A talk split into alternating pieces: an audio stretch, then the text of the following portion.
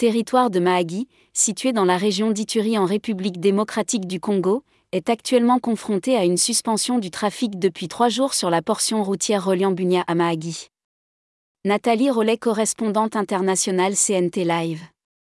Cette situation découle de l'invasion du centre commercial d'IGA Barrière, territoire de Djougou, par les miliciens Saïr. D'après des sources locales, ces individus armés ont bloqué la route, RN numéro 27, en question et ont expulsé tous les fonctionnaires de l'État exerçant dans divers services. Ces mêmes sources rapportent que des véhicules se dirigeant vers Mahagui, Montwalou ont dû faire demi-tour ce vendredi. Les miliciens ont également ouvert le feu durant la nuit passée et vandalisé les locaux du poste de police local. Ils ont emporté des munitions, du matériel informatique et diverses fournitures de bureaux. De plus, ils ont réussi à libérer environ 10 détenus du cachot de la police nationale d'IGA Barrière.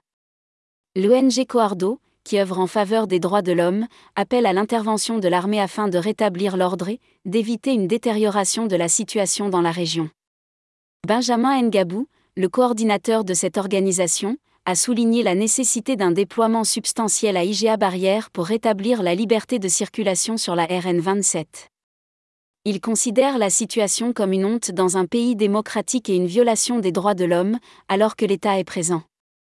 Le porte-parole de l'armée en Ituri a exprimé l'intention de fournir des informations à ce sujet ultérieurement. Vous êtes informé, informez aussi les autres en partageant ce lien. Nathalie Rollet, correspondante internationale CNT Live. Merci Inno, surtout à tous nos abonnés, n'oubliez pas de télécharger l'application CNT Live.